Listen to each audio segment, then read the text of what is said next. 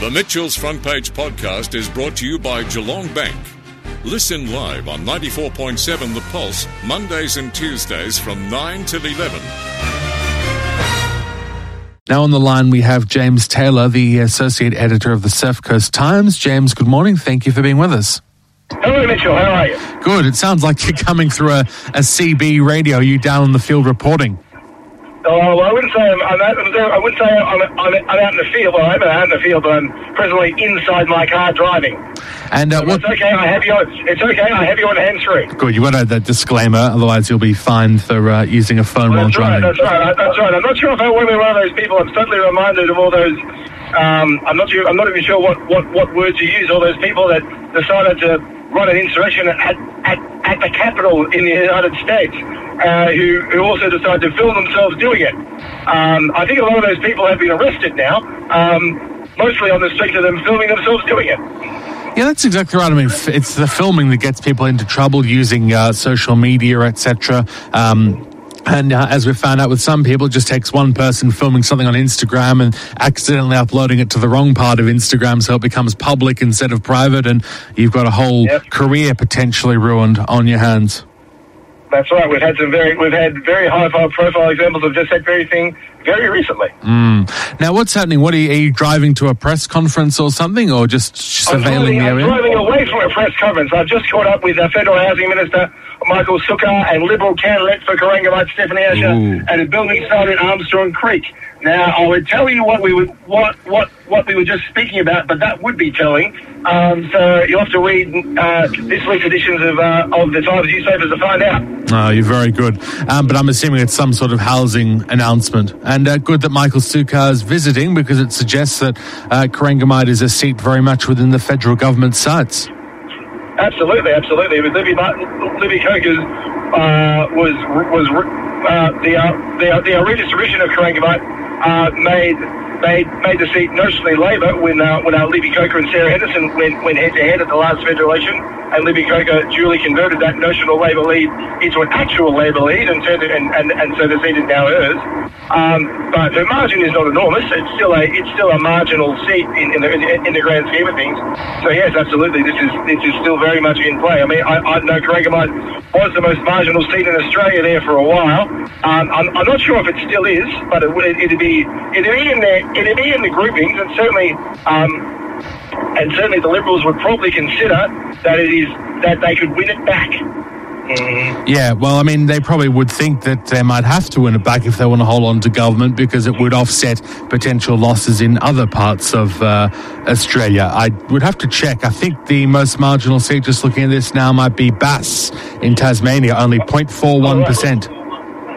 There you go. There you go. So yeah. So yeah. This is a.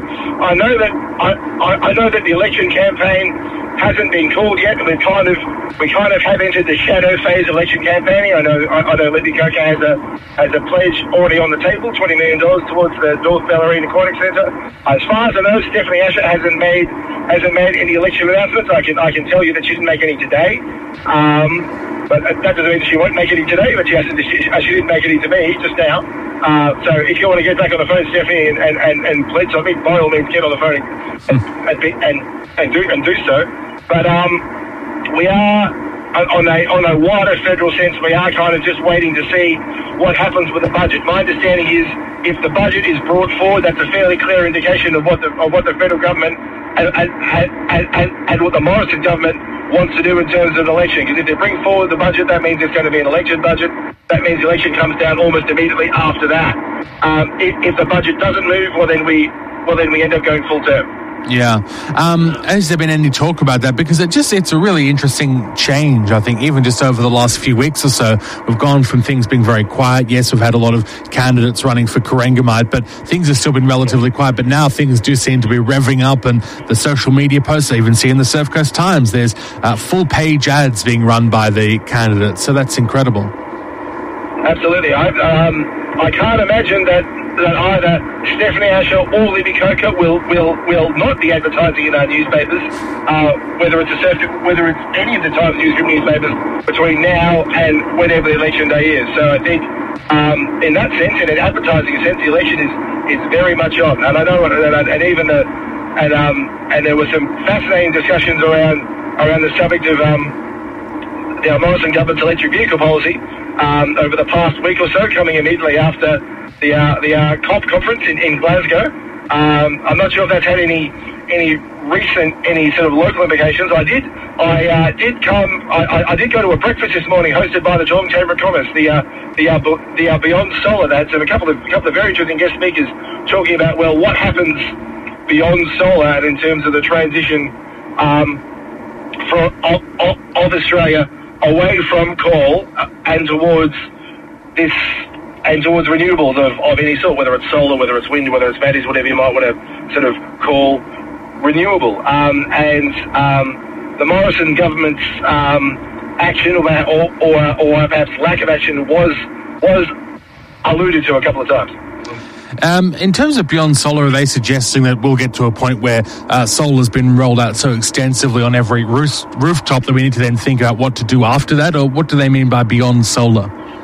Well, I think the idea, I think beyond, I think um, this is obviously everyone, everyone at this forum was happy, quite happy to push their own barrow. That's perfectly fine. People, people, people find their own corners. But the idea, I mean, the dream, I think, would be from some sectors of the market, and I'm not sure how widespread or how or, or how achievable this dream might be. But the idea would be um, that everything goes electric and everything goes, and there's lots and lots of solar, and then you can sort of the benefits of that can sort of very easily flow into flow into flow onto electric cars.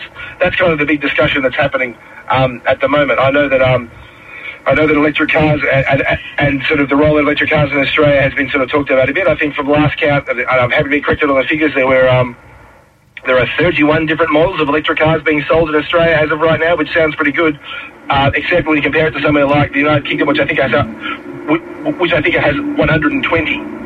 So so there's so there's some way to go on that issue. But the idea that eventually I'm driving here right now, I'm a perfect example of driving here in my in my petrol fuel car. Um, I am seriously, I am actively and seriously considering getting a hybrid for my for my next car whenever whenever I come around to upgrading it, and it's a, and the shift is only going to continue. As um, as Andy McCarthy from um, from RACV Solar, he's their, he's their CEO, said this morning, anyone that thinks the transition towards electric cars isn't coming is kidding themselves. Yeah, I mean, the real indication, as you suggest, it's not necessarily how many yeah. cars are for sale. It's more when you're driving out there on the roads, or if you go through a car park, how many electric cars do you see? And I do see a few. I see the occasional Tesla, but I think uh, internal combustion engines are still the majority. But you're right. I think more and more people, when they are thinking of upgrading their car, are putting electric cars on the list of uh, considerations.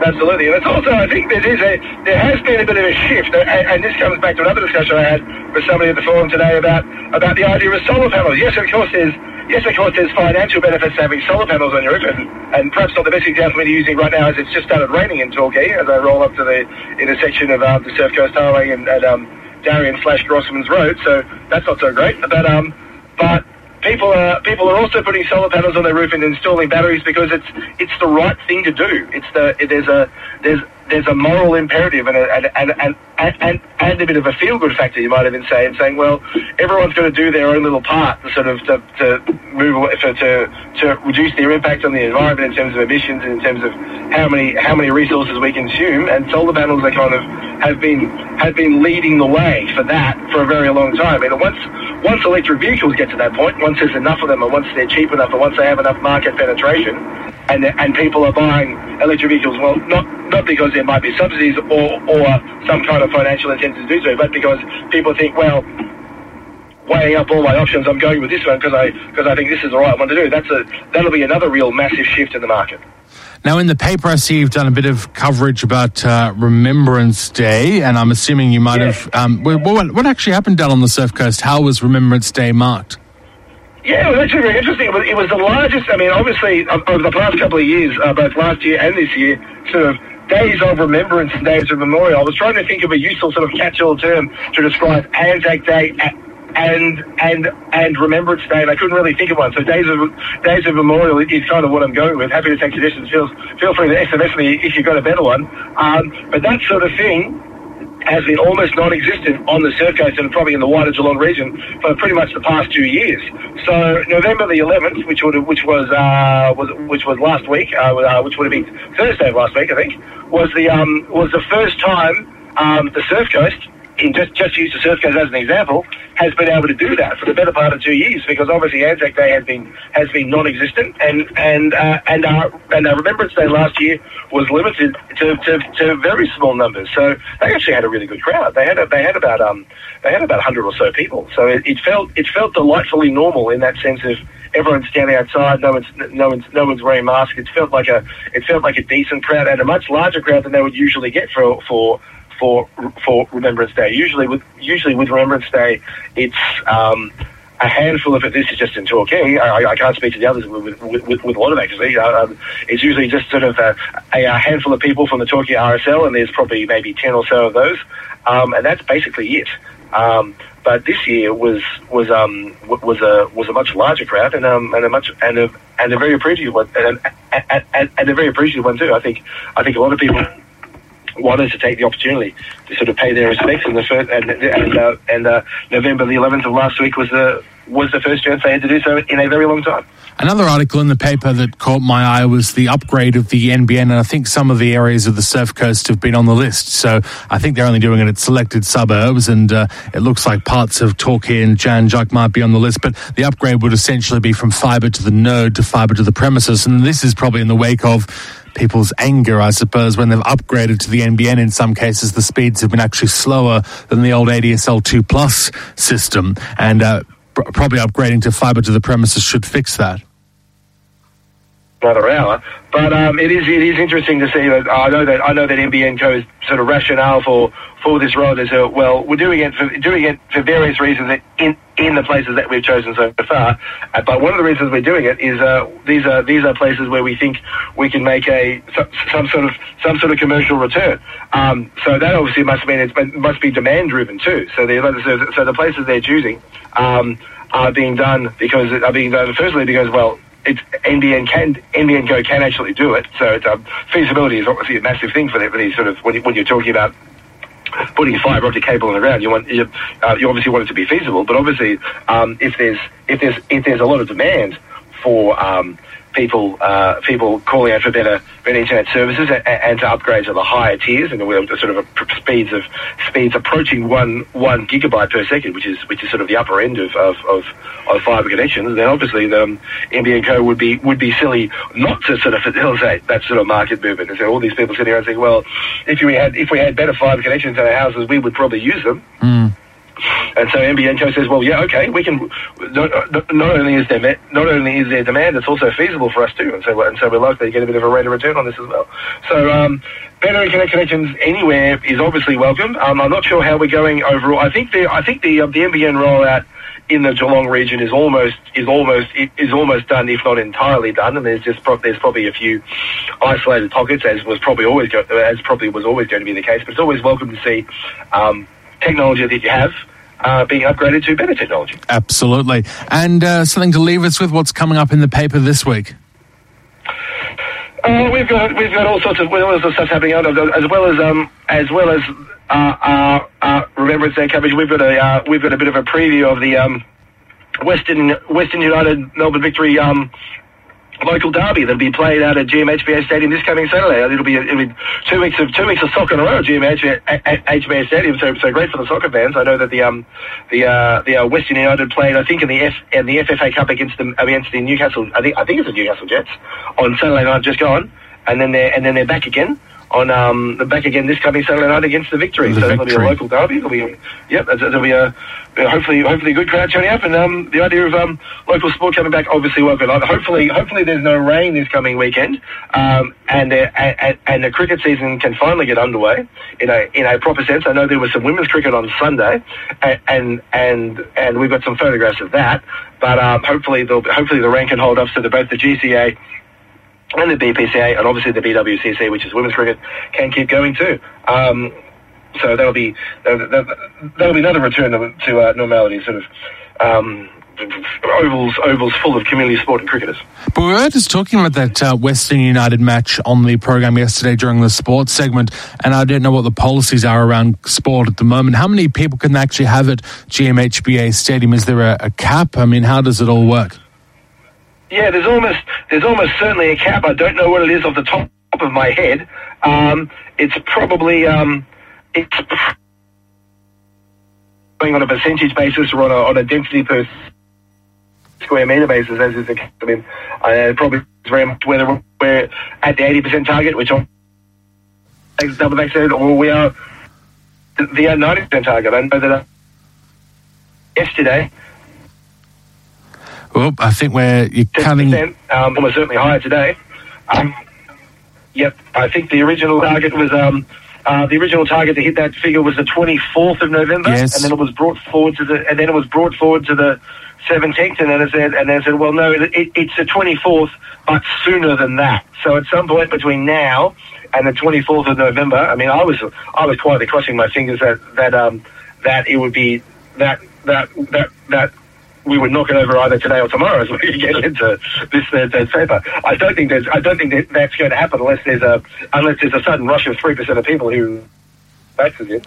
Um, I hope that they do. Um, I really hope they do, and I would certainly encourage anyone out there who hasn't been vaccinated to, to please just roll up your arms and do it. Um, but uh, things are certainly heading in the right direction. Well, thanks for being on the program and uh, talk to you again in two weeks' time. Thanks, Mitchell. Thank you very much, James Taylor, there, the Associate Editor of the Surf Coast Times. The Mitchell's Front Page podcast is brought to you by Geelong Bank. Listen live on 94.7 The Pulse, Mondays and Tuesdays from 9 till 11. Or search for Mitchell's Front Page on Facebook, Twitter, Instagram, or wherever you get your podcasts.